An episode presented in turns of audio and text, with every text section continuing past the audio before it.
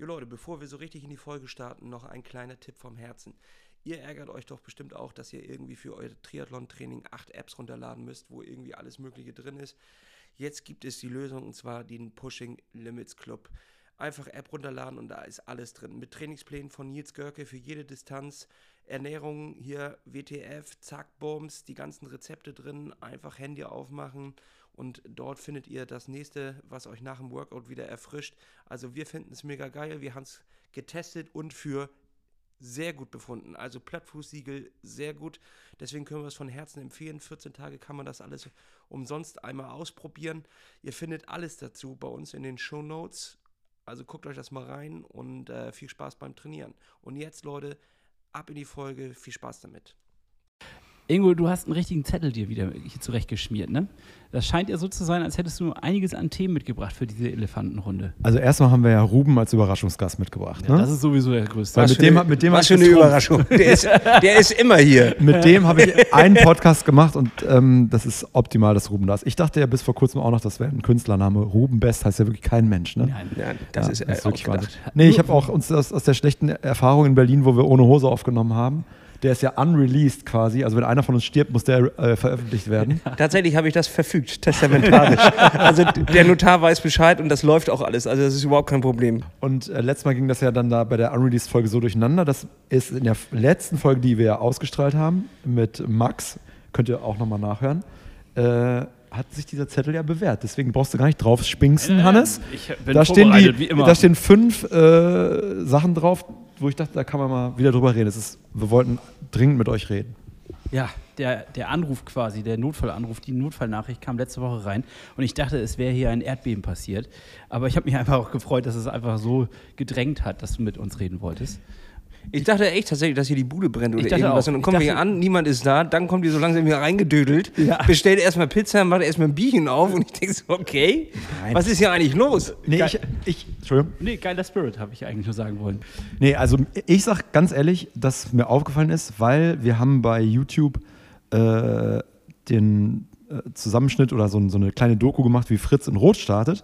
Und dann habe ich mit Fritz... das haben wir jetzt immer gemacht, dass bei den Rennen vom Fix 42, da hat Kai drüber gelabert, so im Off, wie es war, Juli beim Ironman und mit Fritz habe ich das oben hier im Büro auch aufgenommen und dann hat er immer so 5 Minuten Zusammenfassung, wie war Laufen, Schwimmen, Radfahren. Dann habe ich mir gedacht, das müssen wir doch im Podcast machen, weil ich fand das super spannend, wie Roth bei Fritz war. Ihr habt ja Roth auch schon ein bisschen bei euch im Podcast gehabt, aus Fanperspektive wie ich auch und ich war ja auch da. Dazu hatten wir auch eine heiße Diskussion, da warst du auch da, letzte Woche beim Schwimmen. Ist Rot überbewertet, ja oder nein? Können wir gleich auch noch besprechen. Aber ich würde eigentlich gerne nochmal Fritz fragen, wie Rot war und dass er das erzählt, wie er das da in dem Video erzählt hat. Das war nämlich ziemlich spannend, fand ich. Sehr gerne. Darf ich anfangen? Also, wir haben ja Fritz besucht. Nach 96 Hours sind wir ja durchgefahren, von Rostock dann nach Rot. Das war ungefähr durch halb Europa und Asien. Dann sind wir da irgendwann angekommen und dann haben wir Fritz... Also da habe ich erstmal Ruben getroffen, kurz vorm Start in Rot, also random. Und da sind wirklich beim Schwimmstart 1 Million Leute. Und wir haben wirklich gedacht, wie treffen wir hier Fritz? Weil wir wollten wirklich so ein bisschen Video machen und so. Eine Presseakkreditierung hatten wir, aber die war super scheiße. Da bist du eigentlich nirgendwo mit reingekommen. Deswegen musste ich mich überall reinschummeln. Habe immer die Buchstaben zugehalten auf dem Pass, bin dann einfach irgendwo reingegangen. Und dann habe ich Ruben getroffen. Und der war aber schon komplett mit Fotoausrüstung am Start. Auch Fritz nicht getroffen. Nicht getroffen, ne? Nein. So. Da müsste Fritz ja schon sehr nervös gewesen sein. Ja, es ist ja ganz einfach, wo ihr mich hättet treffen können. Ja, beim Dixie-Klo natürlich. Das ist ja wohl klar. Wo ist man denn vorm Rennen? Bei der großen, es gibt die größte Dixie-Landschaft, ich glaube noch größer als bei Wacken, sage ich, bei Rot. Muss man da lange warten? Eben gar nicht. Rot ist anders als andere Rennen. In Rot hast du alles im Überfluss. Also auch Dixies gehst einfach durch. Hat jeder ein eigenes Dixie? Fast. Ist das so wie die Medaille am Ende? Also dass du am Anfang Dixie kriegst, statt eine Medaille am Ende? Das wäre geil, mit dem Namen drauf auch. Ja. Ne? Und da ist auch deine Wechselzone drin. Krass. Und das, also, ich war bei den Dixie-Klos natürlich, da hättet ihr mich finden können und da war ich dann auch noch hier mit einem Bekannten gesessen. Und auf dem Dixie? Nebeneinander zusammen? Nee, das war dann schon ein bisschen weiter weg von den Dixies und da haben wir total die Zeit vergessen. Und dann haben so ein bisschen gesprochen miteinander über das Wetter auch und Ja, dann plötzlich sind die Frauen schon gestartet und wir dachten, oh Mist, jetzt musst du ja langsam dein Neo anziehen. Und dann, ja, dann mussten wir uns schon wirklich durch die zweite Startgruppe durchdrängeln, weil von meiner Startgruppe schon alle im Wasser waren. Ja, das war wirklich so. Ich stand da mit der Kamera, habe auf Fritz gewartet. Mate und Kai waren auch mit einer größeren Kamera noch da. Wo du warst, Ruben, weiß ich da gar nicht zu dem Zeitpunkt. Du hast irgendwo am Wasser, glaube ich, gestanden. Und in Warthose. Ja, im Wasser, um Fotos zu machen. Und Fritz kam und kam durch seine Startgruppe, war schon längst am Start. Und wir dachten so, die sind schon ins Wasser gegangen. Ja. Und du kannst dann noch quasi nach. Und Fritz hat gerade noch abgekniffen. Oder? Nee, er hat noch abgekniffen und kam dann zu mir da in diesen Startbereich und war sich noch den Neo so halb am Anziehen. Ich dachte so, Alter, gib mal langsam Gas. Und wir hatten vorher schon beobachtet, kurz nach Fritz, dass immer wieder Leute viel zu spät zu ihrer Startgruppe waren und dann diese 100 Meter zum Schwimmstart auch erstmal noch mit Sprint anschwimmen mussten, um das überhaupt zu schaffen. Ach so, das ist ja gar nicht vom Land, geht das nicht. Ja, genau. Musst ja einen Wasserstart hinlegen. Ja, ne? Gehst rein und schwimmst 100 Meter. Aber das ist auch an Fritz' Stelle, wenn du zu früh ins Wasser gehst, dann bist du schon quasi platt geschwommen, bevor es überhaupt losgeht. Deswegen also eigentlich grundsätzlich rein taktisch, würde ich sagen, war das perfekt. Er hat noch mal ein bisschen was abgeworfen und dann rein da. Also da hätte ich jetzt erstmal keine Panik gehabt. Auf Nettogewicht zurückgeschissen. Genau, richtig. Also das war schon richtig.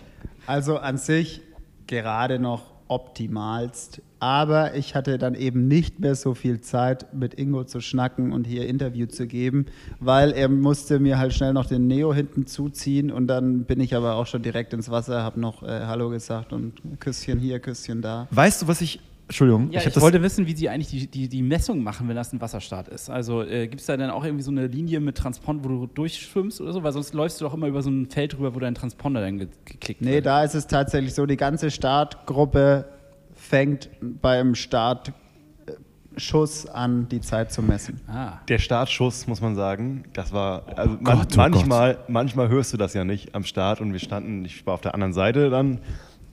Ich habe mich jedes Mal erschrocken. Das war wirklich sehr, sehr. Das ist einfach eine fucking Kanone. Ja, alle 10 Minuten geht so ein Kanonenschlachter los. Und wir haben dann schon so einen Witz draus gemacht, weil Fritz ist ungefähr, also ist 59 Minuten, glaube ich, auch geschwommen. Kommen wir gleich zu. Alle 10 Minuten, also wir saßen dann eine Stunde, bis das Schwimmen dann da vorbei war, ist so ein fucking Kanonenschlag. Dann immer schon so, yo, denk dran, gleich kommt wieder der Kanonenschlag. Und immer, wenn du denkst, du hast dich darauf eingestellt, hast du es wieder vergessen, dann kommt schon wieder diese scheiß Kanone. Das ist so irre laut, das ist Wahnsinn. Aber das klingt nach einer geilen Atmosphäre. Ja, ich muss auch sagen, der Schwimmstart, das fand ich auch mit Abstand das Krasseste. Ja. Das war wirklich, wirklich geil. Und ich habe das Video von Beckegold auch gesehen. Der hatte irgendwie die Schaltung leer oder so, einer der Profis, ne? So ein irgendwie geiler Typ, auch so ein Canyon-Athlet, den wir so ein bisschen... Wie kann da die Schaltung leer sein? Ja, das wird hier so weggenuschelt, als wäre das normal. Aber sorry, wie kann dir beim Wettkampf die Schaltung weg? Ja. Also sowieso, elektronische Schaltung beim Wettkampf ist doch Quatsch. Also... Das ist nicht Quatsch. Und wieder zurück zur Mechanik. Wir sind aber einen Schritt zu weit gegangen bei der Entwicklung, ganz ehrlich. Aufladen wäre okay. Man muss sagen, kann Fritz vielleicht auch noch was dazu sagen, Jens Neubert, super geiler Typ, der ist Pro-Mechanic bei Canyon, den kennen wir seit Ewigkeiten, den kennen wir deswegen, weil der nämlich mit einer unserer Red Race-Mitarbeiterinnen zusammen ist und die das erste offizielle Canyon Red Race-Baby gezeugt haben vor ein paar Jahren, Merlin. Super geiler Typ, super geiler Mechaniker, der ist da Pro-Mechaniker und baut alle Räder der Profis auf und die sind da auch zu zweit und sehen dann zu, auch, dass da alles läuft. Ich habe mich das auch gefragt, wie diese Scheißschaltung leer sein konnte. Also die Rennradprofis kriegen ja auch ein neues Rad, wenn die Schaltung leer ist, aber er ja nicht. Nee, aber also nochmal zurück, wie kann das passieren? Ich kann mir das nur so erklären, dass es im Hotel hatte und da irgendwie gegen die Wand gelehnt war. Oder? Ja, der hat einfach zu viel geschaltet. Nein, ist doch Quatsch. Du kannst doch so 10.000 Schaltungen mit so einer... Ja, Fritz. Der hat morgens einfach 10.000 Mal durchgeschaltet und dann war das Ding leer. Guck, ob es geht noch. Wirklich? Ja. Also ich habe da tatsächlich auch keine Insights. Er hat nur in seinem YouTube-Video gesagt, dass die Schaltung leer war. Ich kann mir auch nur vorstellen, dass er da vor dem Bike-Check-In das noch irgendwo dagegen gelehnt hatte oder was weiß ich. Gegen was denn gelehnt? Also du lehnst hier ja nicht irgendwo was gegen und dann ist der Akku leer. Doch, ist uns auch schon passiert. Du lehnst, wenn du im Transport, wenn du da den Taster betätigst und das die ganze Zeit dann der Motor läuft, ja. Schnell 10.000 Mal dann zusammen, ist es halt, ja, kann es halt leer werden. Dann checkst du dein Bike ein, was du aber schon machen könntest, früh vorm Start nochmal auch die Batterie checken. Du lässt doch deine Akkus auch nicht über Nacht in der Wechselzone. Ja, das ist jetzt Unterschied zwischen Shimano und SRAM. Aha. Und er ist Shimano gefahren. Also da müsstest du schon analog den Batteriestand checken, früh morgens. Oder schließt du da dein Handy an und wird das ausgelesen? Du kannst mal, es tatsächlich, je nachdem... Volksschaltung, 105er, das ist es, Leute. Dann kommst du durch jedes Rennen. Eine gottverdammte LED oder wenn man da hier so eine Bluetooth-Connectivity hat, kann man es auch auf seinem Garmin anschauen. Lange Rede, kurzer Sinn, Schaltung leer als Profi ist natürlich eine Katastrophe fürs... Ja. Für das Mechaniker-Team. Ich gehe weiter, ich sage, das ist peinlich. Ja. Da würde ich gar kein YouTube-Video nachher mehr machen. Du. Das ist mir peinlich. Ja. Hier ist eigentlich gar nichts mehr peinlich, Lasse. Also das wäre mir peinlich. Okay. Zurück zum, ich stehe da am Schwimmstart, Fritz kommt nicht, wir so, jo, wo ist der? Da habe ich mir schon gedacht, dass der kacken ist. Und dann kam er dann aber irgendwann. Und ich muss sagen, du warst wahnsinnig aufgeregt. Und ich habe mich nochmal im Nachhinein gefragt, warum ist man da eigentlich so aufgeregt? Früher hat man ja auch mal Ballsportart gemacht, ne? Fritz kennt das auch vom Basketball. Wenn man da aufgeregt ist, triffst du keinen scheiß Korb. Ich habe Tischtennis gespielt, wie jeder weiß, hochklassig. Da triffst du keinen Ball oder Tennis. Und Ruben hat ja jede Sportart gemacht. Angeln, da, wenn du aufgeregt bist, fängst du keinen Fisch. Du fängst keinen Fisch. Du stimmt, das ist ein Sport der Ruhe. Die Fische wittern das. Da zittert die ganze Zeit die Rute. Ja. Ne? Dann Dart, beim Dart, du kriegst keinen rein. Die Scheibe wittert das. Oh. Und warum ist man eigentlich beim Triathlon so aufgeregt? Weil eigentlich musst du doch nur, ist doch geil, wenn du Adrenalin hast, dann hast du mehr Watts. Also, so ein typischer Triathlon-Langdistanz-Trainingsplan geht 32 Wochen. Du trainierst 32 Wochen für einen Scheißtag X. Da kannst du schon mal viermal groß gehen, finde ich. Ist schon gerechtfertigt, oder? Vorher. In den ganzen 32 Wochen. Am Morgen, weil man ein bisschen halt Kackstift hat. Da kann man schon mal nervös sein, weil wenn es halt nicht so läuft an dem Tag, waren halt die 32 Wochen für den Arsch. Ja, das ist wirklich so. Es war ja sogar so, dass Fritz, wer das Video guckt, was wir gemacht haben, was bei YouTube gibt, da hat er uns wirklich morgens angerufen, 2 Tage vorher, yo, ich habe einen Hitzeschlag, mir geht's mega scheiße. Hast du nicht sogar gekotzt oder so 2 Tage vorher? Oder? Nee, Gott sei Dank war ich da gerade so an der Grenze, aber mir war halt übel und hatte schon so einen leichten Hitzeschlag. Genau, da wird man halt auch erstmal nervös und denkt sich, na scheiße, ne? Ja. Jetzt mal noch eine Frage.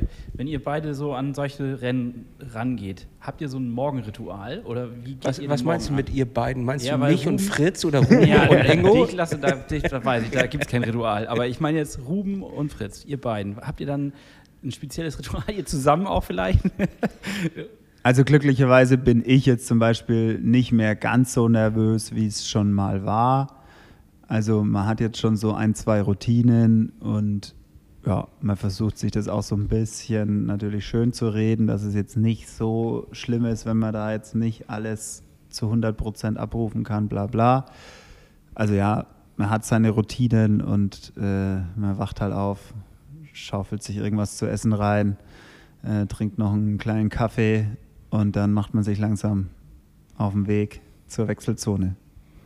Bei mir ist immer die größte Sorge wirklich, ob ich morgens aufs Klo gehen kann. Das ist anders als bei Fritz. Also bei mir war das noch nie das Problem. Ich bin so ein Vormittags-Klogänger. Ja. Also ich bin kein Morgenkacker. Ich kacke nur während der Arbeitszeit. Ich auch. Man kann das komplett auf Arbeitszeit. Ja. Wenn ich eingestempelt habe, muss ich scheißen. Ich kann nur im Büro. Ist wirklich so. Aber ansonsten hat sich das alles so über die Jahre sehr routiniert eingespielt. Und dann steht man da so um 3:30 auf, macht sich einen doppelten Espresso, mixt seinen Morten an. Und dann isst man so 2 weiße Brötchen mit Honig und dann geht's auch so langsam los. Und dann ist auch, was ja das Krasse ist, diese Aufregung, die hat man gar nicht so die Tage vorher, oder bei mir ist es so die Tage vorher, weil du bist halt immer unter Menschen, genauso die Trainingseinheiten, du machst bisher kaum alleine. Und in Rot ist es so, weil da war es immer so, wenn du dann alleine das erste Mal bist und denkst, ja scheiße, jetzt hast du hier keinen, mit dem du rumlabern kannst, sondern du musst jetzt halt bis jetzt erstmal die nächsten 8,5 Stunden oder mehr, bist du dann alleine unterwegs und hast halt, kannst kein Insta nebenbei machen und die Nervosität ablenken, sondern du musst halt dich darauf fokussieren, jetzt mal abzuliefern. Und es ist ja schon so, dass durch das Ganze, was wir so drumherum machen, du halt auch so ein bisschen Druck schon aufbaust. Ne? Den braucht man dann vielleicht auch, aber das ist schon so ein bisschen so im Hinterkopf dann immer mit dabei. Mhm. Ist ja nicht so, dass man da ganz anonym unterwegs ist. Aber es war auch gut erklärt, ich habe es jetzt auch verstanden, mehr. Klar, man macht wirklich fast das ganze Jahr. Das habe ich wohl sogar in Schweden kurz gedacht, als ich dachte, boah, scheiße, ich glaube, Fritz ist Fratze, vielleicht kann er nicht starten. Oh, dann habe ich mit Hannah noch telefoniert, dann meinte ich so zu meiner Freundin so, ey, scheiße, ich glaube, Fritz kann nicht starten. Und dann meinte sie sogar, oh nee, der hat doch das ganze Jahr sich darauf gefreut und vorbereitet und so. Okay, habe ich mehr verstanden. Auf jeden Fall ist er dann ins Wasser gegangen. Ich konnte, das sieht man auch im Video, wirklich nur ganz kurz mit ihm reden. Viel mehr reden gab es auch nicht. Und Schwimmen ist ja eigentlich auch, also Lasse, du warst jetzt auch öfter mit uns schwimmen. Ich finde, da hat Fritz auch einen mega Sprung gemacht. Und dann erzähl mal Schwimmen, weil ich glaube, da hast du gesagt, eigentlich war das vielleicht der Fehler vom ganzen Tag, dass du da mehr hättest drauflatschen müssen?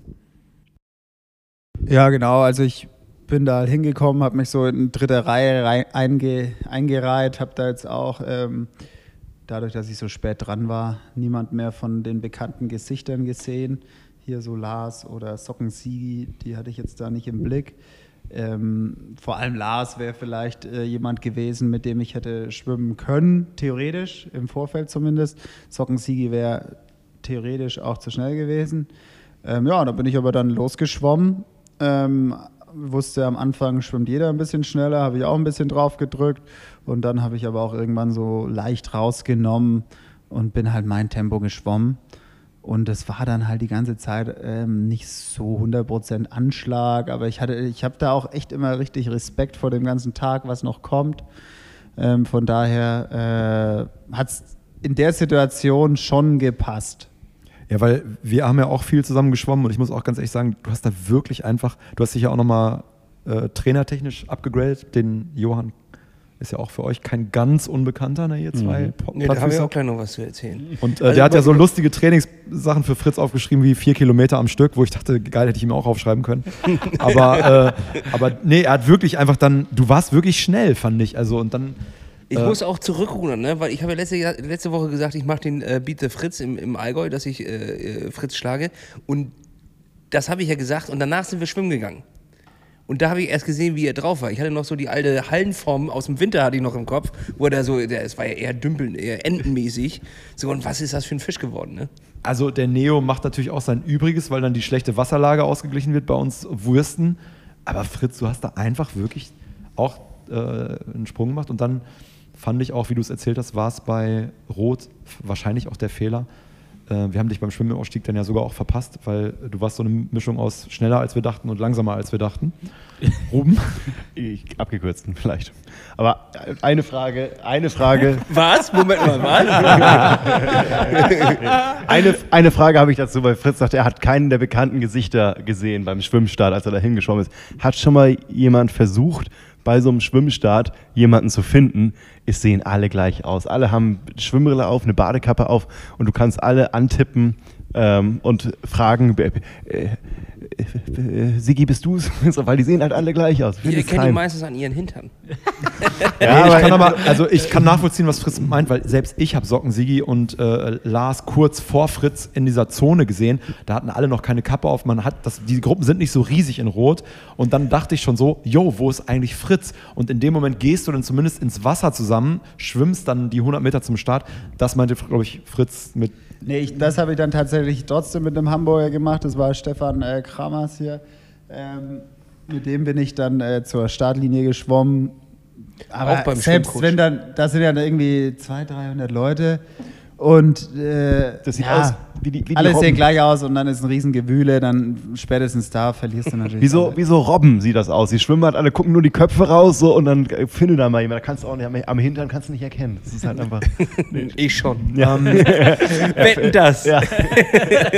Naja, auf jeden Fall, dann haben wir dich verpasst. So war gegen unser Tag dann weiter. Da haben wir übergeben an Ruben, an Rubsterbest, dass der dich auf der Radstrecke begleitet und dann.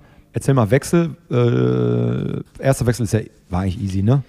Ach, ich schwimme ja immer ohne Uhr, also ich wusste auch wieder gar nicht, wie schnell ich geschwommen bin oder so. Hab mich dann auch nicht so gestresst. Reingehakt, wieso? Wieso ohne Uhr? Ach, weil meine Hände immer einschlafen, weil ich so einen krummen Rücken habe, irgendwie im Nacken, ich habe Nacken. Und die Uhr, die macht es auch nicht besser. Ja, stimmt, eigentlich bringt sie dir auch gar nichts. Ne? Selbst wenn du darauf siehst, du bist jetzt langsamer, was willst du dann machen? Ne? Also du schwimmst ja schon am Anschlag. Also ich bin da nicht im Anschlag geschwommen, also ein bisschen Feedback wäre teilweise schon nicht schlecht, weil das ist halt das Geile am Radfahren, da hast du genau deine scheiß Watt, kannst danach fahren, beim Laufen hast du deine Pace, kannst danach laufen, beim Schwimmen hängst du da eine Stunde drin, kraulst vor dich hin und weißt überhaupt nicht, also ich weiß es nicht, wie schnell du bist. Ich merke das immer daran, ob ich meine Lunge auskotze oder nicht. Also ich denke doch, dass du weißt doch gerade, ob es anstrengend ist oder nicht. Nee, ich habe beim Schwimmen wirklich viel zu wenig Körpergefühl. Aber trotzdem... Du versuchst hier gerade die ganzen Schwachstellen rauszusuchen. Ja, ich bin ja hier gerade am Arbeiten. Ich muss ihn ja auch psychologisch irgendwie klein kriegen über die nächsten 6 Wochen. Also darf das mal, als ich das gehört habe, ist es auf jeden Fall lächerlich. Also Fritz wird 1000-mal schneller schwimmen als du. Tut mir leid, Lasse, aber es ist absolut lächerlich. Ja, und das ist es ja. Das ist ja das Schöne, daran. Ne? Also entweder gewinnt Fritz, dann haben alle damit gerechnet. Aber was, wenn nicht? Ach so, ja, okay. Was, wenn nicht? Was ist, wenn der Underdog, wie so ein wie die Seerobbe am Strand, dann kommt er doch noch, taucht er auf. Fritz ist sich schon sicher. Er schwimmt quasi, er will gerade schon an Land gehen. Und dann komme ich von links, kommt mein Kopf raus und dann zack, bums, stehe ich da. Oder zieht mir von unten am Pimmel oder so. Ja, auch das werde ich tun. Körperlich.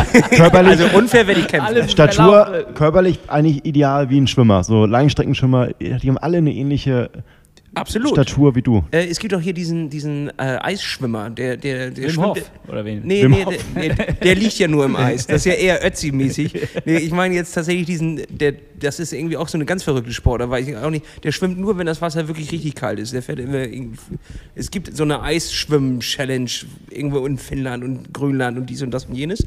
Und die haben auch eher so breitere Strukturen und da wird man denken, die wären jetzt viel langsamer, aber das stimmt einfach nicht. Die haben nämlich ordentlich Pöf in den Armen und das spattelt ihr beim Radeln ja immer euch wieder weg, eure Muskeln, die fresst ihr ja quasi, während ihr da unterwegs seid und das mache ich ja nicht. Deswegen, ich habe 6 Wochen Zeit, das wird schon klappen. Ja, jetzt ist aber halt auch das Thema, dass im Alpsee schon meistens mit Neo geschwommen wird und da habe ich halt dann meine Auftriebsschicht, kann ich dann an- und ausziehen. Das ist schon für mich immer so ein kleiner Vorteil. Aber trotzdem habe ich Respekt auf jeden Fall. Er wollte sagen, du hast dein Neo ja schon an. Ja, gut. Aber ich habe ja dann noch Neo an, ne? Die sagen ja nicht... Dann schwebst du ja über Wasser. Du hast ein bisschen mehr Speck, du kriegst kein Neo. Die kneifen ja nicht, die kontrollieren ja nicht. Doch, ja, ich sag mal, die kommen ja nicht mit der Fettsange an und sagen, der ist dünn, kein Neo.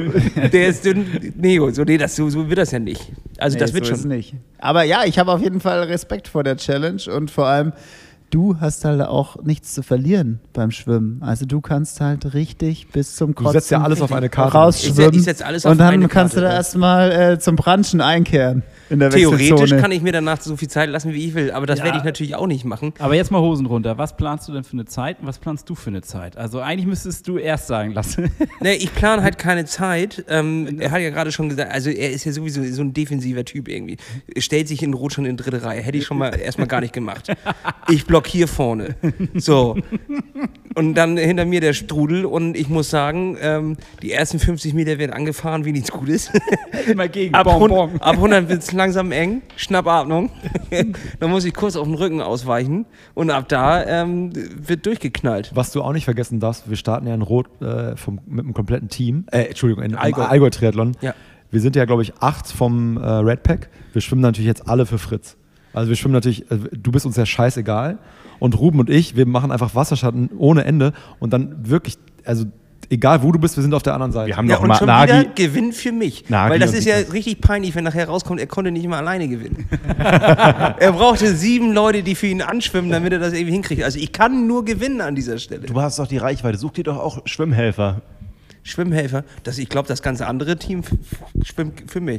Bin ich ziemlich sicher, das sind Underdog. Sind wir zu 8 und die anderen zu 500. Ja, nachher ist das tatsächlich eher nur wie so eine Wasserballprügelei. Also Lasse sucht Schwimmhelfer, die im Wasserschatten gehen beim Allgäu-Triathlon. Übrigens ist es diese Mitteldistanz, wie das heißt. Ne? Also wir machen da schon einen halben Ironman, ne? Sie nennen es Klassik, ja.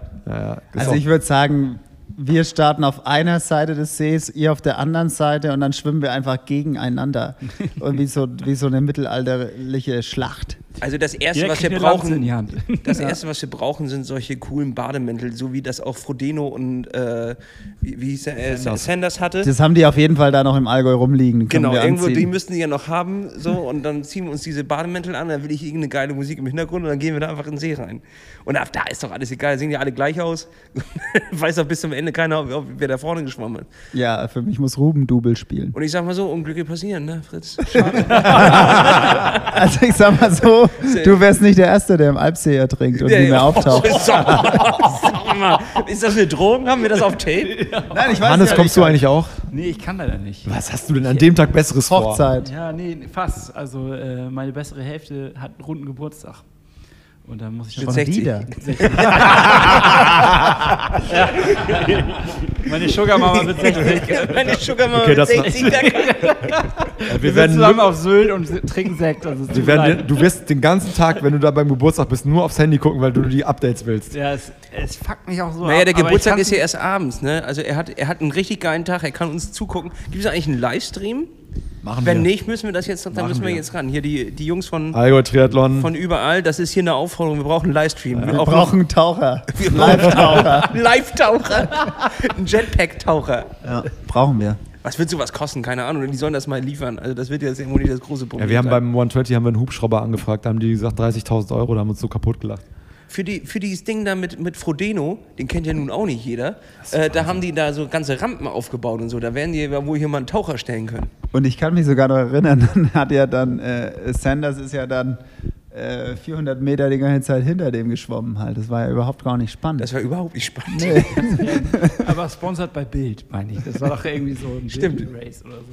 Man kann das im Bild aber gucken. Ganz skurril, dass die da auch irgendwie ihre Finger drin hatten. Also zum Allgäu kommen wir ja gleich noch, ne? Da starten wir ja alle. Wir sind ein bisschen abgetreten. Wir sind schon beim Schwimmen gestartet. Wir sind jetzt von Rot ins Allgäu. Wir wollten nur kurz zu dieser Wechselzone haben wir durch. Radfahren fand ich auch super interessant, weil A, hast du von irgendwem erzählt, die haben da so ein bisschen geschummelt. Das fand ich ganz interessant, weil es sind dann doch nicht unendlich viele Kampfrichter.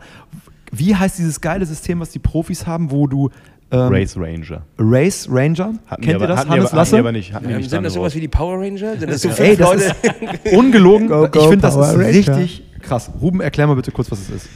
Das haben sie jetzt in Rot nicht benutzt, meine ich. Das ist ein System, was den Abstand zum Vordermann, zur Vorderfrau misst und dir quasi über so eine LED anzeigt, ob du in der Windschattenzone bist oder nicht. Auf deinem Bike. Bei dem Vordermann, vor dem du fährst, bei dem leuchtet dann Licht am Hinten. Also jeder diese Garmin-Radar-Dinger. Ungefähr. Ja, ich ist viel gefährliches Halbwissen, aber so ungefähr scheint das Konzept zu funktionieren. Und da gibt es auch eine schöne, ich weiß nicht, bei Pushing Limits oder sowas, wo die das System erklären. Und ist es nicht dann so, dass auch die Race Marshals, die müssen gar nicht mitfahren, sondern du siehst dann quasi, Fritz, ja, kannst du das kurz mal besser erklären? Ey, krass, also ihr habt ja auch zufällig hier so einen Elektroingenieur. Eben, deswegen erklär es mal kurz. Ja. Also die sehen das dann halt auch digital. Das heißt, du musst da nicht die ganze Zeit nebenher fahren und sagen, du hast 10 Meter, 11 Meter, 9 Meter, sondern wenn du unter, wie viel ist es, 10 Meter, was dürfen die Profis? 12, also 12 Meter? 20 war mal in Rot, glaube ich. Also es gibt Rennen, wo du 20 Meter Abstand halten musst, Rennen, wo du 12 Meter Abstand halten musst. Das ist dann alles digital und keiner kann mehr schummeln. Da ist direkt zack, bumm, hast du gemacht, Strafe. Das ist so mega geil, dieses System. Ja, aber das ist jetzt gerade noch in den Anfangsschuhen. Also es ist jetzt gerade noch... In den Anfangsschuhen? Ja. Heißt das so? In den Kinderschuhen. In den anfänglichen Kinderschuhen. Ich finde, er hat recht. Ja. Ich finde auch. Ja, danke. Also es muss mit Fachwissen auch mal glänzen und mit... Das ist auf jeden Fall mega geil. Wie bin ich jetzt drauf gekommen? Ja, auf jeden Fall... du hast mich beim Schummeln erwischt. Ja, also diese Technik ist noch in der Entwicklung, aber später wird es mal so sein, dass das die Race Marshals direkt auf dem iPad oder so angezeigt bekommen und dann direkt geahndet werden können. Im Moment ist es einfach so, dass eine rote LED leuchtet oder keine Ahnung, irgendeine LED leuchtet und dann siehst du halt, dass du zu nah dran bist, also genau wie Garmin Radar. Aber das ist Ultra-Wideband, die Technik, so wie es auch beim AirTag funktioniert. Ja, und dann kommst du einfach in die Wechselzone und dann sagt der Marshal, hier 92, du kriegst 5 Minuten oder sowas, weil du bist... Ja, der fährt ja dann im besten Fall auf dem Motorrad nebenher und hat dann schon irgendwie eine Anzeige und reicht dem dann schon die gelbe Karte und dann muss er in die nächste Penalty-Box, genau. Ja, es ist ja schon sinnvoll. Also ich finde, das wird, die Frage ist, ob das jemals beim Jedermann-Rennen kommen wird. Ne? Nee, never ever. Aber das ist ja auch eher Teamzeitfahren immer. Ja, dafür sitzt ja Fritz hier, der entwickelt das ja jetzt. Ne? Aber erzähl mal, Fahrradfahren? Kurzer Haken. Also es ist jetzt nicht so unwahrscheinlich, nochmal kurz, weil so ein AirTag, was kostet der jetzt? 30 Euro. Ja. Also wenn das mal in der Masse hergestellt wird, kann man schon sagen, kauft man einfach, du brauchst es ja genauso wie so ein anderes Timing-System, ja dann auf Leihbasis, also dass du das einmal kaufst, 3000 Stück davon und das dann einfach jedem Amateur daran taggst. Also ich glaube, es kommt nicht für die Amateure, weil die Veranstalter oder die Athleten freuen sich doch, wenn sie eine schnelle Radzeit fahren und je schneller sie im Ziel sind. Und wenn die einfach da hinten in den Gruppen fahren, interessiert es auch so wirklich, muss man ja sagen, keinen, so würde ich mal sagen. So, stimmt, die fahren halt einfach und die haben dann irgendwie einen guten Tag. Einige wissen vielleicht gar nicht mal, dass sie Abstand halten müssen, wenn man sich da so einige Rennen anguckt. Und also... Trainiert ihr das, dass ihr das so augenmaßmäßig seht? Wir trainieren immer auf 8 Meter zu fahren. mit so 2 Zollstöcken hintereinander. Wenn ein Motorrad so von hinten kommt am Deich, dann immer fallen lassen. Im Gegensatz zu Schwimmen, wo es Fritz nicht im Gefühl hat, das musst du im Gefühl haben, ja, oder? Ja, tatsächlich ist es meine Erfahrung im Amateurbereich wirklich einfach eigene Ehre, das einzuhalten. Also ich weiß gar nicht, bekommst es fast nie mit, dass irgendjemand da eine Drafting-Strafe bekommt. Es ist wirklich einfach nur du und deine eigene Ehre. Hältst du es ein oder nicht? Und das ist auch sehr viel, ich würde mal sagen, auch so ein bisschen Selbstregulation so unter den Athleten. Also zumindest auch in den letzten Rennen, so die ich jetzt mitgemacht habe, ist eigentlich relativ fair, so dann hast du mal so Wellen, wo du reinfährst, wo es dann berghoch geht, wo dich das ein bisschen zusammenrollt, aber dann reguliert sich das halt relativ schnell schon wieder danach und du hast dann auch Leute, die halt dann für Ordnung sorgen sozusagen. Ne? Das ist dann, keiner will sich das irgendwie ankreiden lassen, da irgendwie im Windschatten gefahren zu sein, zumindest unter den Leuten, die man so kennt. Es ist ja auch wichtig, ob du es absichtlich machst oder aus Versehen da mal reinrutscht. Dann musst du ja nicht immer gleich eine gelbe Karte bekommen, nur weil du mal für ein paar Sekunden da im Windschatten aus Versehen reingerätst. Ja, ist doch alles scheißegal. Fritz, erzähl mal die Situation aus Rot. Also bei mir war es jetzt eben so, eigentlich genau wie erwartet. Ich hatte halt einen gewissen Abstand zu den guten Schwimmern und wusste halt jetzt nicht, wie weit sind die vor mir. Da hat mir dann Ruben zum Beispiel vom Streckenrand zugerufen, wie weit der Abstand war. Aber ich wusste dann halt auch noch in dem Moment noch nicht, ob ich schneller unterwegs bin, weil ich hatte jetzt nur eine Zwischenzeit.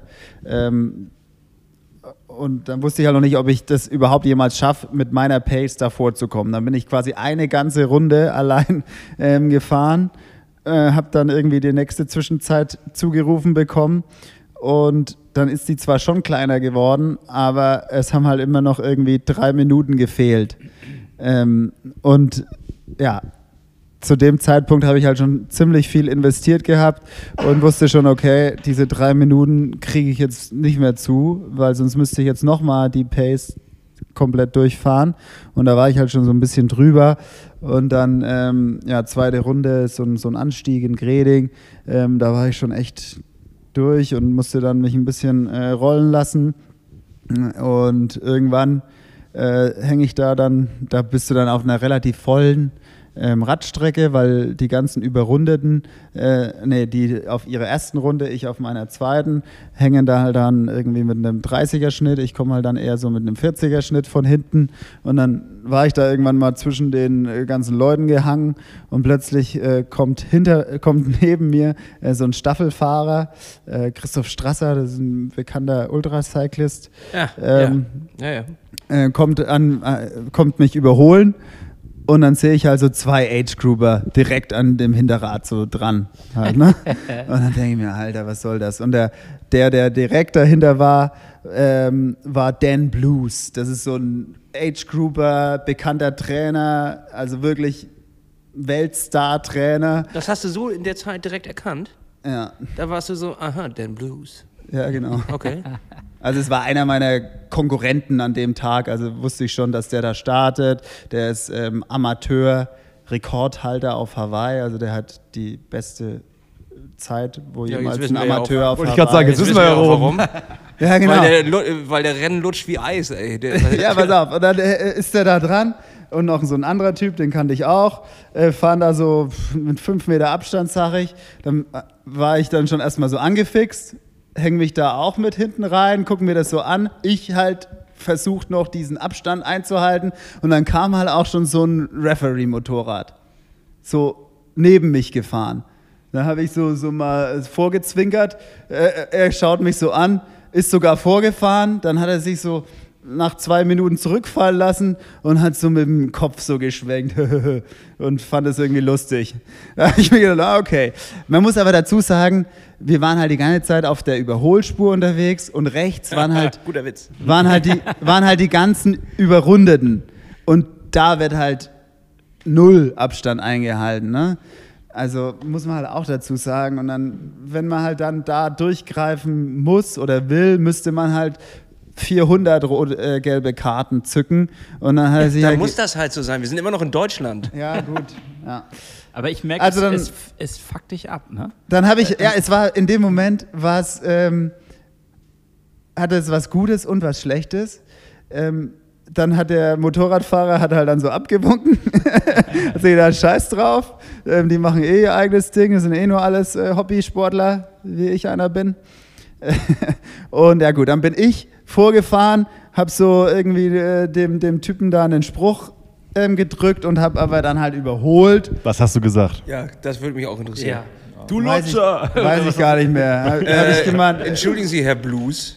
Also das ist ja irgendwie, was ist das? Australier? Also irgendwas habe ich auf habe ich auf Englisch irgendwas gesagt, dass halt Abstand zu little ist oder sowas. Ne? Also auf jeden Fall hat er erkannt, dass ich ihm was zugerufen habe. Er hat mit Sicherheit nicht verstanden, was auch immer das gewesen war. Ich habe dann aber überholt, habe ein bisschen drauf gedrückt. Also für mich in meinem kleinen Motivations- und Energietief war das der Schub, den ich da in dem Moment gebraucht habe. Ich habe dann überholt, bin vorgefahren. Da war dann auch so eine geile Schikane, ein bisschen schnellere Passagen. Und ja, dann bin ich da ein bisschen alleine wieder längs gefahren und dann wenig später hat mich Strasser dann alleine überholt. Also haben die anderen beiden das dann auch wieder bleiben lassen, an seinem Hinterrad zu lutschen. Auch lutschen ist anstrengend. Ja. Strasser sich abgeholt. Also bei Strasser auf jeden Fall, der ist ja schon schnell unterwegs gewesen. Ja. Aber jetzt noch die finale Ding der ganzen Geschichte. Dann habe ich den Typen, also der war dann insgesamt platzierungstechnisch auch vor mir, der ist schnell gelaufen hier, Dan Blues. Okay. Und dann habe ich ihn aber unter der Dusche. Oh nein. Ich weiß nicht, ob wir das hier... Mein Spruch war eben gerade schon daneben, aber jetzt. Nach der Dusche habe ich halt, vor der Dusche... Ich hatte aufgelauert. Und dann habe ich ihm hier... Nee. So also eine Seife, eine Socke? Einfach so. Ja, genau, so eine Seife und dann Arsch versohlt. Nein. Aber du hast ihn jetzt auch nicht nackt gestellt, oder? Jetzt lass ihn doch erzählen, was er gemacht hat. Ich kenne das auch noch nicht. In die Ecke getrieben, auf jeden Fall. Also da war so schon gelustere Stimmung, alle waren gut drauf, ne? So ja. Außer Fritz. Du-Stimmung. Und dann dachte ich halt, ja gut, jetzt sitzt er da ganz alleine. Ich gehe da jetzt mal hin und spreche den drauf an. Warst du eingeseift? War er eingeseift? Nein, wir hatten beide Hosen an. Nein, wir hatten doch beide unsere Einteiler an. Ich habe ihn schon so ein bisschen runtergestrichen, so links und rechts. Du hattest ihn schon raus, okay. Gut. Ja. So. Also jetzt weniger, man hat weniger Sack gesehen, wie ich jetzt bei dir gerade. Okay. Schon wieder. Schon wieder. Jetzt erzähl, Mann. Nein, ich habe ihn halt einfach drauf angesprochen, habe gemeint, ja, ich war hier der Typ, der dich da überholt hat, habe mir das ein bisschen angeguckt, dass ich halt auch wirklich enttäuscht war. Er ist irgendwie ein Top-Trainer, wirklich Vorbild für so viele Leute, habe ich ihm auch gesagt. Aber da war ich megamäßig enttäuscht. Was hat er drauf gesagt? Habe ich nicht gemacht. Oh Gott. Yes. No. I didn't do that. Ja. Es ist auch schwer. Was willst du dann zuzugeben, ist halt auch scheiße, ne? Gibt's Filmmaterial? Ruben, bist du die ganze Zeit nebenbei gefahren, hast es gefilmt? Nee, ich stand in einem Maisfeld, was ich ganz gut traf, in einem kniehohen, ja, ein bisschen mehr als kniehohen Maisfeld zu stehen, um Fotos zu machen. Denn wir waren auf dem Campingplatz, kurz Geschichte ausgeholt, da gab es keine Toiletten.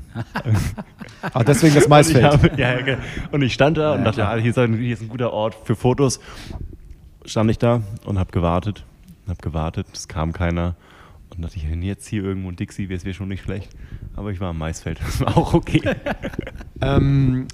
Natürlich sind wir nicht nebenbei gefahren, weil wir haben auch bei der Presseakreditierung, die haben wir in Roth das wirklich schon auch nach Hamburg geändert, das, oder hatten das vorher schon im Sicherheitskonzept, dass da ganz wenige Motorräder sind, die fotografieren. Der Simon Gehr, den ihr auch gut kennt, ne, ihr macht ja bald eine Show auch mit dem zusammen, der ist ja da auch nie am Motorrad gewesen, so Leute, die wirklich so ein Standing da haben, also das waren wirklich ganz wenig. Das heißt, wir waren auch haben uns nach absoluten Regeln benommen, in Roth auch geil, im Vergleich zu Hamburg darfst du immer 100 Meter um die Verpflegungsstation rum den Athleten was reichen, eigene Verpflegung. Ach wirklich? Das ist mega geil, dann standen wir an jeder Verpflegungsstation, konnten Fritz immer Wasser geben und Morten und was er halt dann benötigt hat. Wir konnten ihn immer fragen, was brauchst du? Er sagt, ey, ich will nur noch Wasser über den Kopf. Dann standen wir wieder mit dem Wasser, dann musst du sagen, kein Trinkwasser, damit er weiß, dass er das nicht säuft. Dann aus diesen Tonnen, die dann da immer bereitstehen.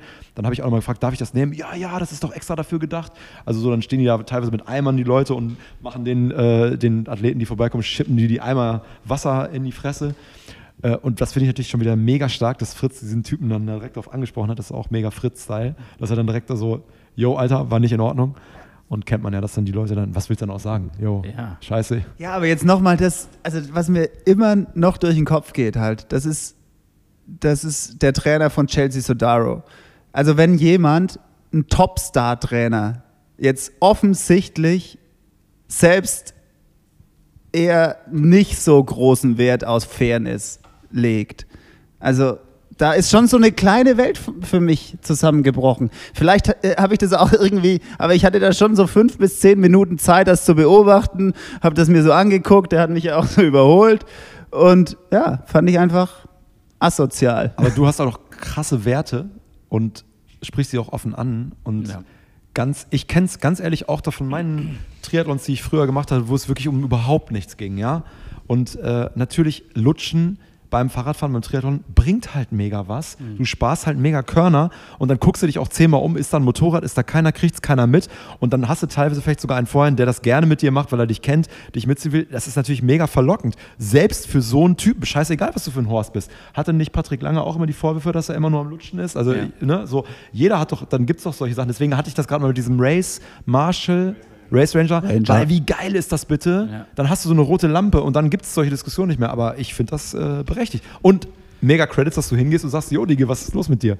Ja, und das, also solche Situationen hast du ja im Rennen relativ häufig, dass du dann auch andere Leute mal drauf ansprichst und sagst, hier, Alter, hau mal ab dahinter. Aber in Roth muss man sagen, auch bei den Top-Amateuren und bei vielen oder bei den Profis auch, das war halt deutlich, also es war schon sehr fair. Einige fuhren da halt, als ich da in diesem Feld stand, Leute komplett Mutterseelen alleine lang. Patrick Lange alleine lang gefahren, kein Motorrad, kein anderer Sportler in der Nähe. Das gibt es, glaube ich, bei wenig Rennen, dass du solche Top-Athleten hast, die einfach komplett, als wenn die diese Sonntagsausfahrt alleine machen, gesperrte Straße, kein Mensch weit und breit, sehr einsam. Das war irgendwie schon beeindruckend zu sehen. Wir fassen das gleich nochmal zusammen in der Frage, ist Roth überbewertet, ja oder nein? Aber dann war ich in der Wechselzone, das fand ich auch krank, das müsst ihr euch, Hannes Lasse, das ist wirklich Next Level, da ist Roth nicht überbewertet, sondern unterbewertet, weil das sieht ja keiner, weil da darfst du ohne Pressepass nicht rein. Auch ich durfte es nicht, habe mich da einfach reingesneakt mit meinem Pressepass, der nicht so richtig gültig war, weil wir wollten ja Fritz hautnah begleiten nach den Regeln, um auch mal zu zeigen für die ganzen Fahrradfahrer, die Red Race verfolgen, wie ist Triathlon überhaupt, warum machen wir das alles und warum steckt da auch so viel Leidenschaft im Team dahinter, weil das ja irgendwie auch eine krasse Leistung, wofür Fritz, hat er gerade gesagt, 32 Wochen dann trainiert. In dieser Wechselzone, Entschuldigung, Hannes? Nee, er hat mich gerade hier so neckisch angestupst und ich habe mich gefreut. Okay. In dieser Wechselzone geht es so los, da ist dann 50 Meter vor der Wechselzone, das war ein Mädchen, die hat dann einfach die Startnummer gerufen und das macht die bei jedem von 3500. Yeah. Dann sagt die, ich glaube Fritz hatte 149, Number 149, glaube ich, ist auch egal, ich glaube doch 149, dann machen sich 50 Meter hinter der, in der Wechselzone, wo ich stand, beobachte ich, ist da jemand anders, ein Volunteer, der holt den Beutel 149 schon mal raus und hat den in der Hand. In dem Moment, wenn Fritz reinfährt vor der Linie, wo er absteigen muss, nehmen ihm die Leute das Fahrrad ab, wie bei einem Profi. Und die waren ja direkt vor Fritz, die waren 20 Minuten vor Fritz. Fritz war jetzt schon einer der Ich glaube, der hatte Top 10 Bikesplit auf jeden Fall, also einer der ganz ersten Amateure. Habe ich aber hinterher von Fritz erfahren, das machen die einfach bei jedem. Dann läuft er da durch mit Karacho, sein Bike hat er ja schon längst abgegeben, mega Pro-Style. Die schieben das auch weg, musst du dich nicht mehr drum kümmern. Wie geil ist das bitte? Ja. Und das machen die bei jedem. Und dann läuft er durch die Wechselzone, irrer Speed, ne? Dann hat er auch im Video erzählt, so ein bisschen auf Eiern, das kennt man ja auch, selbst ihr oder ich oder Ruben sind noch mehr als Amateure, wie das so ist, wenn man vom Fahrrad steigt, nach 180 Kilometern kann ich mir das kaum vorstellen, musst du gleich sagen. Und dann aber auch da diese Wechselzone, er sitzt da, dann ist da ein nächster, also der Volontier, der mit dem Beutel, gibt ihm den in die Hand und der nächste Volontier im Zelt, das sieht man auch im Video, die gibt dir dann, steckt ihm die Riegel hinten rein und die Gels und Schuhe am Helfen. Dann siehst du das auch mit der Uhr, dann macht er das erstmal seine Uhr um, fällt ihm die hin, dann irgendwie reicht ihm die Sachen. Ey, wie irre ist das? Für mich ist das kein Triathlon. Sorry, aber finde ich tatsächlich nicht so geil. Ich finde es geil, ehrlich gesagt. Ich finde es nicht so gut. Weil, für jeden, Hannes. Ja, für jeden, darum geht's. Also, weil das ist dann ja wieder gleich. Weißt du, wenn da nur gewisse Personen was bekommen, finde ich das irgendwie auch ein bisschen schade. Ja, also Leute, aber das ist doch, also wirklich, sorry, aber das nee, ich finde das nicht so geil. Weil Wechseln ist die vierte Kategorie vom Triathlon, die ist fast entscheidend. Nein, die Socken muss er schon noch selber anziehen. Aber ja, aber dieses müsste also, er nicht. Das ist doch jeder kennt ja dieses Suchen nach dem Starterbeutel, wo ist der, das entfällt halt. Ich habe ja aber das ist auch Teil der Orientierung. Für Socken-Sigi habe ich nämlich extra Socken gewechselt. Socken-Sigi hat ja immer in seinem Beutel nur Socken drin. Der hat ja gar nichts anderes. Der hat immer nur 4 Paar Socken da drin. Ja, weil ich habe da extra nochmal Socken gewechselt und da wusste ich, habe ich nur irgendwie unter meinem Helm so ein bisschen gehört, dass er gar nicht mehr im Rennen ist. Ja. Ich dachte, ich kann ihm die am Kanal noch zeigen. Ist er, wollen wir kurz eine Anekdote dazu machen? Was ist mit ihm nochmal passiert? Er ist einfach... den Platten. Rechts. Plattfuß, wieder Podcast. Aber tatsächlich Glasscherben und so doll, dass er das wohl nicht repariert bekommen hat, ne? Soweit ich das mitgekriegt habe. Er hat, glaube ich, eine Kartusche noch reingejagt und es hat wohl nicht geklappt irgendwie. Ja, das ist mega frustrierend, weil es war doch, glaube ich, sein... 32 Wochen. Ja, 32 Wochen. Da haben wir wieder die 32 Wochen. Da und haben wir die 20 Kilometer. Ja, das ist saubitter. Wie lange war er unterwegs? Nach 20 Kilometer auf dem Rad. Oh, der war ja gerade erst quasi um die erste Kurve rumgefahren. Ja. Dann lass mal... noch final abschließend, erzähl mal laufen, weil das muss ich auch mal sagen, ich war jetzt das 3. Mal in Roth. Fritz, Entschuldigung, dass ich das jetzt so, ist nur meine Perspektive, ich habe Ruben begleitet, ich habe dich zweimal begleitet, also alle reden von Roth, aber keiner redet von diesem ätzenden Kanal, wo kein Mensch ist am Ende, keiner redet von diesem Kack-Gewerbegebiet und wo es halt einfach 1000 Millionen Grad ist und eine Asphaltwüste, finde ich auch hardcore, also die Laufstrecke, und du hast ja sogar erzählt, das erste Mal, als ich da war, war ja so dieser Scheißkanal sogar noch länger, ne? Jetzt ist ja kürzer, der Kanal. Ja, genau. Wir hatten eben letzte Woche die Diskussion auch noch mit Finn, der da auch das erste Mal in Roth gestartet ist. Finn meinte, das ist ja komplett überbewertet, dieser Scheißkanal, da bist du ja komplett alleine.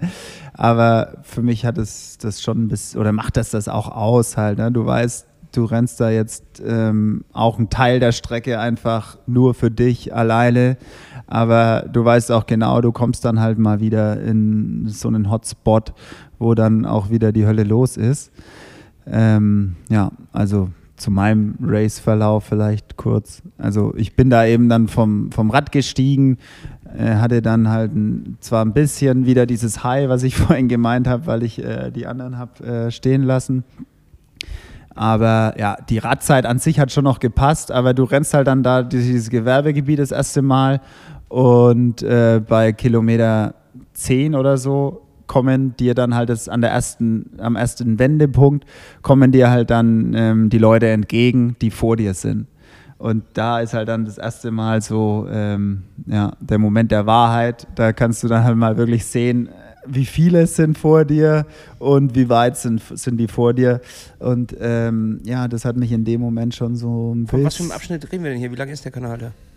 Also du rennst durchs Gewerbegebiet, runter an den Kanal und dann läufst du irgendwie 5 Kilometer nach rechts zu einem Wendepunkt und da wendest du und dann läufst du 20 Kilometer, glaube ich, oder nee. Ja. Also ja, wir reden von 25 Richtung. Kilometer Kanal. Knusprig. Aber da musst du glaube ich, nur die Marketingmaschine anwerfen. So irgendwie wie auf Hawaii ist es doch dann auch irgendwie Energy Lab hinten. Ja, ja. Da das ist, also sowas brauchst du doch an. Der Power-Kanal oder sowas. Ja, man kann auf jeden Fall, man tut mir was für seine Bräune da auf jeden Fall, weil da ist auch keine, da knallt die Sonne halt rein, das ganze Wasser spiegelt und du bist da halt, ja, du bist viel alleine auf jeden Fall, du hast da so eine T-Kreuzung, also so ein T, wo du einmal vorbeiläufst, da ist dann so ein Hotspot, aber ansonsten bist du da mit dir und das ist auch kein geiler Boden zum Laufen, sondern es ist halt so ein Gravel, so ein feinster Gravel, wo du schön laufen kannst, schön staubig ist und so die Hitze, die übrig ist. Das ist aber vielleicht auch Teil des Mythos, ne?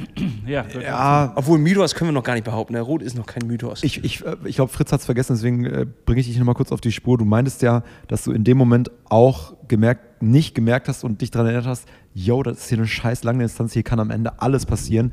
Ich habe ja am Ende, als wir dich begleitet haben, immer gewartet mit Kai und mit Mate und mit Caro und haben dich da supportet. Alle 2 Kilometer übrigens sind Verpflegungsstationen, das ist auch Muss, weil da ist 100 Millionen Grad und die Leute brauchen einfach Wasser und Verpflegung ohne Ende. Und da habe ich Lars Wiechert, das war ja auch einer von Fritz' Konkurrenten, der ja auch kennt man, genau, starker Mann, guter Typ. Bruder und der war halt vor ihm, natürlich auch weit, aber auch der ist komplett am Eingehen und wir haben ihn auch gehen sehen. Da dachte ich auch noch so, boah Fritz, vielleicht schaffst du das auch noch sogar. Und ich glaube, du hattest mir erzählt, dass du so ein bisschen vergessen hast, vielleicht was kann doch noch passieren und die letzte Quäntchen Quälen war vielleicht an dem Tag nicht drin.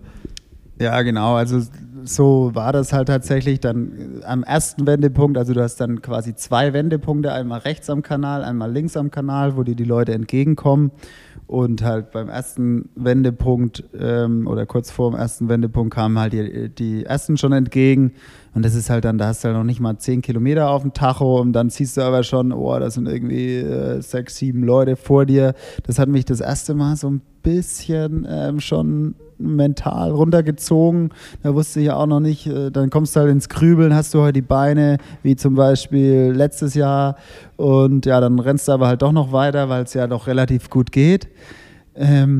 Nächster Moment eigentlich, das war dann eher so, dann holst du aber trotzdem noch ein paar ein oder ich habe noch ein paar Leute eingeholt, konnte noch meine Pace rennen. Und dann beim Halbmarathon war eigentlich der nächste Moment, da kam dann hier Dan Blues und noch ein anderer von hinten wieder an, den ich beim Rad überholt hatte. Ja, der war dann doch eine ordentliche Laufpace auch unterwegs, mit denen konnte ich dann auch ein bisschen mitrennen, hat sich auch geil angefühlt, also von daher war er da auch wieder eine Hilfe, also zweimal im Rennen war er eine Hilfe. Das ist dein Nemesis. Aber ja, dann habe ich in einer Verpflegungsstation ist mir meine Sonnenbrille runtergefallen, weil ich irgendwie so doll einen Eimer Wasser ins Gesicht bekommen habe, was ja eigentlich auch geil ist von diesen Helfern da. Und ja, dann, aber die waren halt doch auch einen Ticken zu schnell für mich, dann habe ich halt diese Brille aufgehoben und zack, bumm, waren irgendwie 15 Meter Lücke. Dann bin ich ab dem Zeitpunkt halt meine eigene Pace wieder gerannt, die aber dann halt wieder deutlich langsamer war. Und da habe ich dann wirklich angefangen zu strugglen irgendwie, auch ja, einfach mental. Und wenn es halt mental anfängt, switcht sich das dann, glaube ich, auch relativ schnell ins Körperliche um. Ja. Und da habe ich dann wirklich nicht geschafft, mir zu visualisieren, dass es jetzt halt erst Halbmarathon ist und dass vorne noch ganz viel passiert. Das ist auch noch so lang, du. Ja, genau. Und das aber halt, ja, so lange hier. Kann man noch nicht runterzählen. Ich finde, erst ab 10 kann man runterzählen. Und dass aber vorne halt noch so viel passiert. Also jetzt zum Beispiel, kannst du ja auch auf YouTube anschauen, Lars musste halt bei Kilometer 35 seine Führung aufgeben. Und musste gehen und hat zweimal gekotzt. Also da kann halt noch so viel passieren halt, ne? Und ja, Dan Blues zum Beispiel ist da auch noch ziemlich weit vorgerannt, weil der halt einen starken Marathon gerannt ist. Einfach seinen Stiefel durch. Hatte ja auch noch Körner über, weil er sich ja auf dem Rad geschont hat. Ist ja logisch. Ja, das war bei mir tatsächlich auch so der Schlüsselmoment, dass ich halt auf dem Rad schon zu viel Körner gelassen habe. Aber ja, ich habe es an dem Tag nicht geschafft, die letzten paar Prozent auszupacken. Und jetzt klassische Psychologenfrage, was macht das jetzt mit dir im Nachgang? Also im Ziel habe ich dann auf jeden Fall halt auch die Zeit gesehen, war immer noch echt geil und rot Ziel, bist du komplett geflasht und es hat dich oder hat mich überhaupt nicht irgendwie gejuckt, das, oder ich konnte das sofort als positives Erlebnis abspeichern. Aber trotzdem so jetzt mit bisschen Abstand macht sich dann doch wieder hungrig halt auf mehr halt. Ich muss ganz ehrlich sagen, dass ich wollte das gleich auch noch Ruben fragen, aber im Gegensatz zu letzten Jahr fand ich, Fritz wusste ja letztes Jahr schon, haben wir auch drüber geredet, bei euch im Podcast, dass dann kam ja direkt Hawaii als nächstes und da wusste Fritz eigentlich nach Rot dann auch lange nicht, was er machen soll. Jetzt bist du ja schon wieder für nicht Rot angemeldet, aber eigentlich dein Hunger ist jetzt viel größer als letztes Jahr, wo dann quasi ja das perfekte Rennen eigentlich lief. Jetzt hast du eigentlich wieder voll Bock. Gehen Staffeln und ihr gleichzeitig rein? Das hätte ich dich anschwimmen können.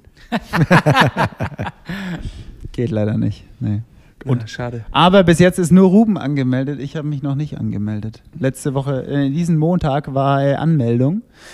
24 Sekunden oder sowas hat das gedauert. 40, nicht übertreiben. Ja, nicht übertreiben, das ist wirklich eine lange Zeit, ja. Weil, das wollte ich Ruben nämlich fragen, weil als er oder wir ja dich supportet haben vor anderthalb Jahren, letztes Jahr? Ja, vor 2 Jahren war ich da und letztes Jahr. Letztes Jahr, ne? Das erste Mal, als du da warst, war es vor 2 Jahren und dann letztes Jahr waren wir nochmal zusammen. Ja, genau. Ja. Da hast du auch im Ziel zu Lisa direkt gesagt, boah, so eine Scheiße mache ich nie wieder, was für eine Kacke. Das hat jetzt ja auch dann... Habe ich 1 Jahr pausiert, ist doch... Ja, genau, jetzt hast du ja... Neue Zeitrechnung. Hast du wirklich keinen Bock mehr gehabt? Also direkt, als ich im Ziel war, gar keinen Bock gehabt. Dann noch direkt. Aber das, du hast da auch keinen Bock. Wenn du ins Ziel kommst, denkst du ja nicht, geil, was ein geiler Tag. Also ich fühle mich so gut, sondern du hast da mit allem zu kämpfen. Dein Magen hat sich einmal auf links gedreht. Du bist halt körperlich, mental bis am Ende. Hast halt irgendwie krasse Euphorie, Ausströmung, so, aber trotzdem denkst du nicht, geil, das ist das Geilste, was ich jemals gemacht habe. Überlegt mal bitte, was wir, also ich mache das nicht mehr so richtig, aber was ist das bitte für ein bekloppter Sport? Eigentlich bei jedem Fußballspiel, wenn du gewonnen hast, gehst du in eine Kabine und feierst. Beim Triathlon denkst du, was war das für eine Scheiße? Du gehst erstmal in die Kabine und machst die anderen an, dass die gelutscht haben. Nee, aber ich weiß, was du meinst. Ja, aber dieses Jahr, das war halt auch so ein Zeichen für mich halt, dass ich jetzt nicht alles rausgehauen habe. Halt, mir ging es relativ gut an, auch im Ziel. Ich konnte mich bis zum Schluss noch gut versorgen. Das war klar, hast du ein bisschen müde Beine und jetzt auch noch 2 Wochen danach bist du noch ein bisschen angeschossen. Aber der Unterschied jetzt mal, also dieses Jahr war ja eigentlich bei mir so ähnlich wie bei dir letztem Jahr. Du wusstest, es sind noch ein paar Prozent drin gewesen bei einem perfekten Race. Damit muss man jetzt ja dann psychisch umgehen und du bist ja letztes Jahr dann quasi, hast direkt danach gleich gesagt, du hast gar keinen Bock mehr. Und ich bin jetzt aber eigentlich schon gerade in der Stimmung, dass ich schon Bock habe, halt hier das Ding nochmal rauszuhauen. Erklär mal, wie ging es dir da letztes Jahr? Also letztes Jahr war das auch so ein bisschen so, dass man das Gefühl hatte, an einem perfekten Tag wäre auf jeden Fall noch mal mehr gegangen. Also ich glaube, das Jahr 2021 in dem Corona-Jahr, als es zum ersten Mal wieder rot stattgefunden hat, bin ich zum Beispiel auch knapp 2:50 diesen Marathon gelaufen hinten rauf und dann das Jahr später halt ein bisschen langsamer, wo ich dachte, okay, ich weiß, dass ich hier schneller laufen kann, was weiß ich, was für Faktoren da alle reingespielt haben, aber wenn du halt schon mal schneller gelaufen bist und dann beim nächsten Mal halt langsamer läufst, denkst du, ja, das war dann wohl nicht der perfekte Tag. Aber trotzdem erstmal... Ist ja auch, das Event ist ja an sich erstmal sozusagen die Krönung oder dass du das irgendwie machst, aber was ja viel geiler ist, ist halt einfach der Weg dahin. Ne? Man macht den Sport ja zum einen, um sich irgendwie zu belohnen an so einem Renntag, auch wenn es vielleicht sich dann zwischenzeitlich nicht wie so eine Belohnung anfühlt, sondern eher wie eine Qual. Aber viel geiler ist ja halt das, was du auf dem Weg dorthin machst, ne? Die Erlebnisse, die du hast, sei es die ganzen Workouts, die Trainingsanheiten, das, keine Ahnung, selbst im Winter, wenn du dann dich in Schwimmbad quälst, irgendwie morgens, wenn es dunkel ist und dann da schwimmen gehst, für sowas belohnst du dich dann ja im Endeffekt, ne? Und klar, man muss da schon irgendwie Bock drauf haben und auch ein bisschen gestört sein, um so einen Sport zu machen. Ja. Ich finde, das ist ein schöner Schlusssatz. Das ist wirklich eine gute Zusammenfassung, also halt dieses Auf und Ab im Training auch, halt einmal gar keinen Bock und dann, wenn du irgendwas erledigt hast, Haken dahinter und legst K.O. daheim und gönnst dir irgendwie eine geile Pizza. Aber nächstes Jahr machst du nicht mit, oder?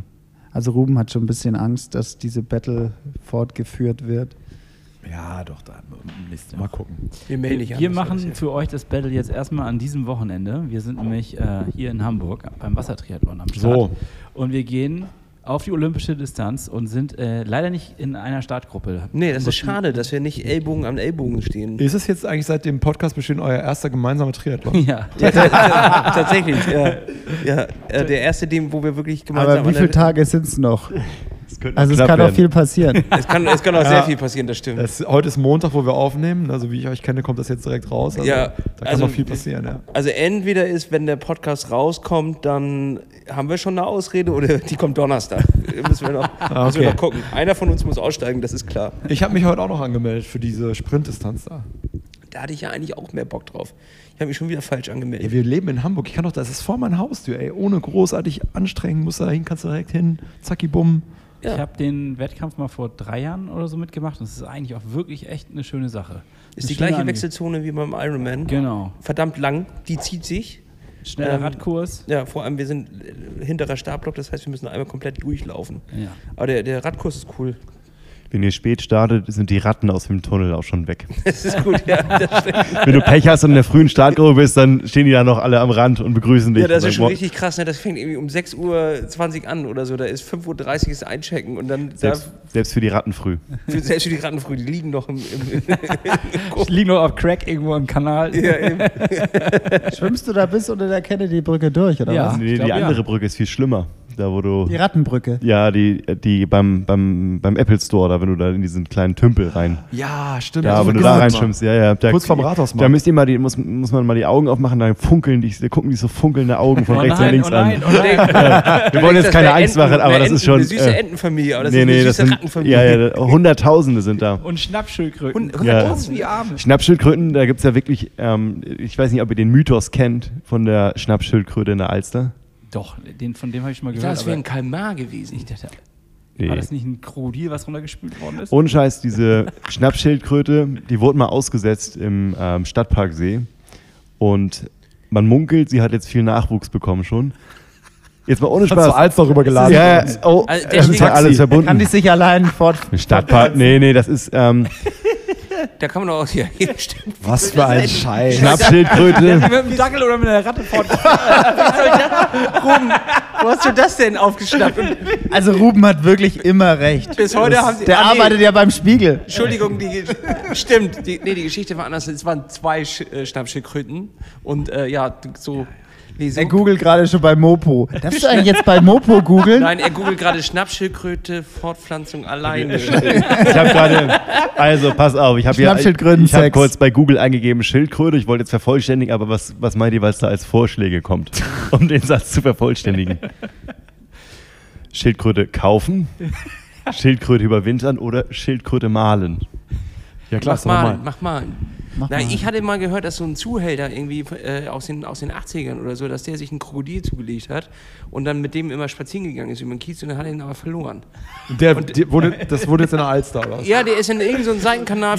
Können Krokodile werden? Muss schneller schwimmen. Die können richtig alt werden. Ja, so eine schuppige Haut kann bis zu 100 Jahre alt werden. Wirklich? Oder echt? Ja. Krokodile? Ich dachte, Papageien werden so alt, aber gut. Unterschätzt und ausgesetzt. Hamburg hat ein Schildkrötenproblem. Ach du Scheiße. Lass uns dann vielleicht, also da sehen wir uns dann ja am Wochenende, mega geil. Und, wir sind aber Sonntag und du gehst Samstag ins Wasser. Was weiß ich habe mich damit noch nicht beschäftigt. Und ich hoffe, dann sind wir bei einer Veranstaltung, sind wir dann ja noch hier abschließend für heute noch gemeinsam alle am Start, hoffentlich im September bei der Red Race Tour de France 7. Ja. Da habe ich noch folgende Ankündigung zu machen.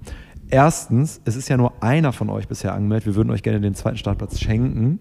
Was? Ja, damit wir da ein Hotelzimmer uns abends teilen können. Also damit das nehmen wir aber gerne an. Vor allen Dingen, dass ihr keine Ausreden mehr habt. Ja?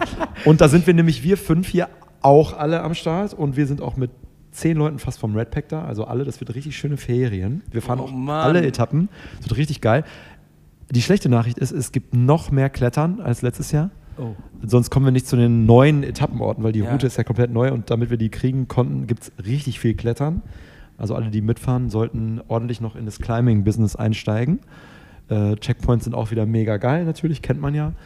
Aber es ist richtig viel Klettern. Das wird für jeden eine Challenge. Und einen Tag länger, ne? Habe ich das richtig gelesen? Es gibt 2 Etappen am Anfang, dann gibt es einen Ruhetag. Und der Ruhetag hat optional ein Bergzeitfahren an einem der Pässe, wo wir sind, da übernachten wir dann ja 2 Tage zum ersten Mal in der Red Race. Da gibt es bei uns den Aperol-Geschichte. Ja, da könnt ihr euch jetzt schon machen schöne. Da steht rechts der Aperol und links wartet das Bergzeitfahren. Ja, genau. Aber jeder aus jedem Team kann natürlich einen losschicken, Lasse oder Hannes. Zu einer. Uns an den Tisch. Also das ist der dritte Tag. Senden. Genau, das ist neu, weil alle haben sich so einen Off-Day am See gewünscht. Irgendwie, das machen wir dann jetzt. Oh, und, oder Bergzeitfahren. Und dann gibt es nochmal 2 Etappen hinten drauf, also insgesamt 5 Tage und dann natürlich die berüchtigte Aftershow-Party mit den Italieners. Ihr wisst, das ist richtig scheiße, Leute. Mein Chef hört diesen Podcast und jetzt, ich habe keine Urlaubstage mehr, jetzt kann ich keinen gelben Schein mehr einreichen. Ja gut. Dann Chef, ich brauch Urlaubstage. Ja, man macht doch Homeoffice schön früh einstempeln. Du hast doch am Off-Day, kannst du Homeoffice machen. Ja, das stimmt. Ist alles Marktforschung, was du da machst, die ganze Woche. Ja, stimmt, da sind Lösungen. Wieso hast du überhaupt Urlaub genommen? Rosebikes zählen. Ja, das stimmt. Ja, das kriegen wir schon irgendwie hin, oder? Fragezeichen. Chef, bitte, schick den. Ja, da seid ihr eingeladen und wir freuen uns da schon auf unseren, dann haben wir schon noch 2 gemeinsame Urlis. Allgäu. Ne? Genau. Bist du ja jetzt angemeldet offiziell? Ich habe auch ein schönes Hotel, habe ich. Hast du schon? Ja, sicherlich. Ich habe mich früh gezeigt. Einzelzimmer? Ich habe letztes Jahr mich schon drum gekümmert. Nee, musst uns nicht fragen. Ja, ich fahre mit meiner Frau. Wir haben einen riesen Balkon mit einem Blick auf den See, auf den Startpunkt. Will ich dann schon mal ausmalen, wo der Unfall passiert? Das Ding ist, das geht alles mit von deiner Zeit ab. Wenn du da vom Campingplatz da zu spät von einem Dixie-Klo runterkommst, da war ich natürlich oben schon baden, hab mich schon einweichen lassen, war nochmal in der Sauna, Kryokammer und dann geht's rein ins Wasser. Aber Fritz, darf ich dir eins sagen, er bereitet sich wirklich darauf vor. Es gibt sogar schon es ist wirklich ein Projekt. Ich habe 2 Trainer. Er hat 2 Trainer? 2. Ja. Julia Lust. Ja, Johann Ackermann ist am Start und der geht mit Schwimmplänen daran und ich habe da den Profiplan und jetzt 6 Wochen sollten eigentlich reichen. Wir haben das mal durchgerechnet, er sagt nein. Aber wir hoffen auf so ein klitzekleines Wunder in Woche 5. Deswegen hat er mir letzte Woche eine Sprachnachricht geschickt, dass er nochmal mit mir telefonieren will. Er kann dich nicht mehr trainieren. Achso, jetzt gibt es ja einen Gewissenskonflikt eigentlich, ne? Ja, eigentlich nicht. Von der ganzen Nummer ist er der Gewinner. Weil er wird auf jeden Fall einen Sieger reinbringen. Oder wir saufen beide ab. Das wäre nun wirklich peinlich. Ruben und Fritz, macht ihr Allgäu-Triathlon auf Druck oder macht ihr Spaß, Wettkampf? Ich glaube, also ich schwimme ja für Fritz an. Also da warte ich auf ihn und an Lasse vorbei. Ich glaube, Radfahren kannst du gar nicht ohne Druck, weil es so steil ist. Also wir wiegen ja jeweils alle jenseits der 90 Kilo. Das ist schon schwerer, den Berg hoch. Fritz wiegt weniger. Aber ja, und du? Also letztes Jahr wollte ich das ja auch nur zum Spaß machen, aber klar, irgendwann schaltet das da so ein bisschen um.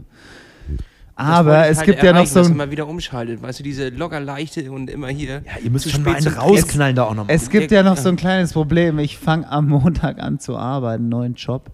Mhm. Und eventuell könnte Fritz das so ganz leicht in deine Karten spielen. Fritz, das ist genau das, was wir alle immer machen.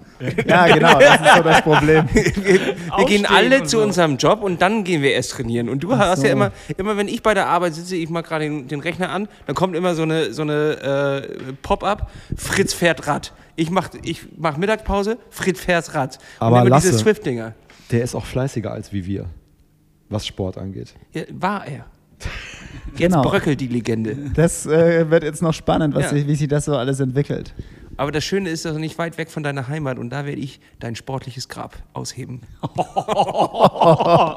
Vielleicht könnte das mein Ende meiner glorreichen Amateurkarriere werden. Ja, oder halt ich auch mal wieder richtig anpushen, mal ein bisschen motivieren, dass du auch beim Schwimmen, anscheinend hast du ja in Rot nur gedüdelt und jetzt kannst du das ja nicht, weil du ein klares Ziel hast und dementsprechend wirst du da mit einer arschgeilen Schwimmzeit rauskommen und vielleicht ist es das, was du gebraucht hast, dass ich da mal eine Ansage mache. Ja, in Rot, also 1,5 Kilometer, 1,9 kann man schon nochmal richtig raufrücken, Fritz, ne? Ja. Da kannst du schon mal, alles geht.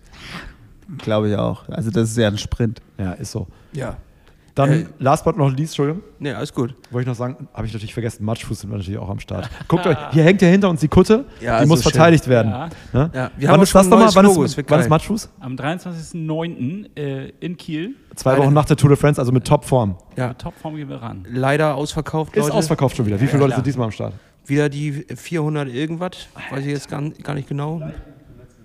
Nee, ganz neue Zusammenwürfelung. Ganz neue Zusammenwürfelung. Und am Vortag ist ja auch noch Live-Podcast mit Nils Frommhold, hier Triathlon-Studio, Niklas Bock kommt noch, Simon Gerdo, das wird richtig schön. Das ist ja schon wieder die Creme de la Creme. Das Creme de la Creme. Und dann könnt ihr schön Triathlon mit Nils Frommhold, könnt ihr graveln gehen, das wird ganz herrlich. Ja, er hat schon im letzten Podcast gesagt, dass er jetzt auf Radrennen spezialisiert. Vielleicht will er das Matschfuß gewinnen.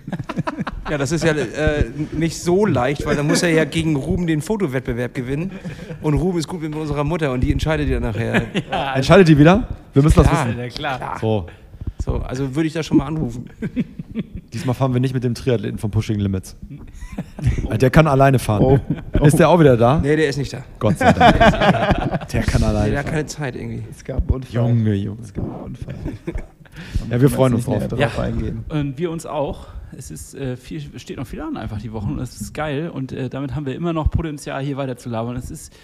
Wir werden uns dann wahrscheinlich in 3 Monaten wieder treffen zur nächsten Elefantenrunde, wenn das Quartal wieder abgeschlossen ist. Wir müssen wie beim Arzt immer warten, bis das Quartal durch ist. Dann können wir die Karte erst wieder durchziehen und neu abkassieren.